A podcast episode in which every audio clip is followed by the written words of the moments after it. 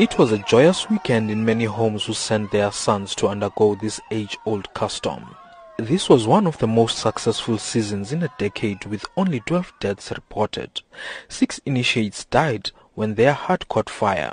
The numbers have dropped significantly compared to last year, where 29 in December and 32 in June died.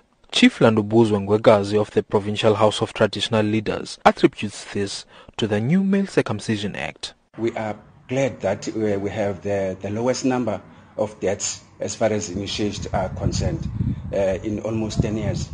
We, we hope that we'll do better during next season. During this season, what we did, uh, we put uh, more emphasis in trying to establish initiation forums in all the municipalities, but we'll only be satisfied once we have zero death. Nosipo Velem, a single parent who sent his son to an initiation school this season, is grateful for his safe return. I was crying. He sat next to my bed. But don't worry, ma. He wiped my eyes. It was not easy whenever I do. I was always praying. I always put him in prayers. I'm always talk to God.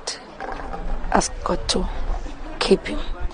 A final report on how this entire winter season has gone, including the number of those who have been arrested for initiation-related crimes, will be tabled by the Eastern Cape House of Traditional Leaders chairperson on Tuesday. Yanga Funani in Bisho.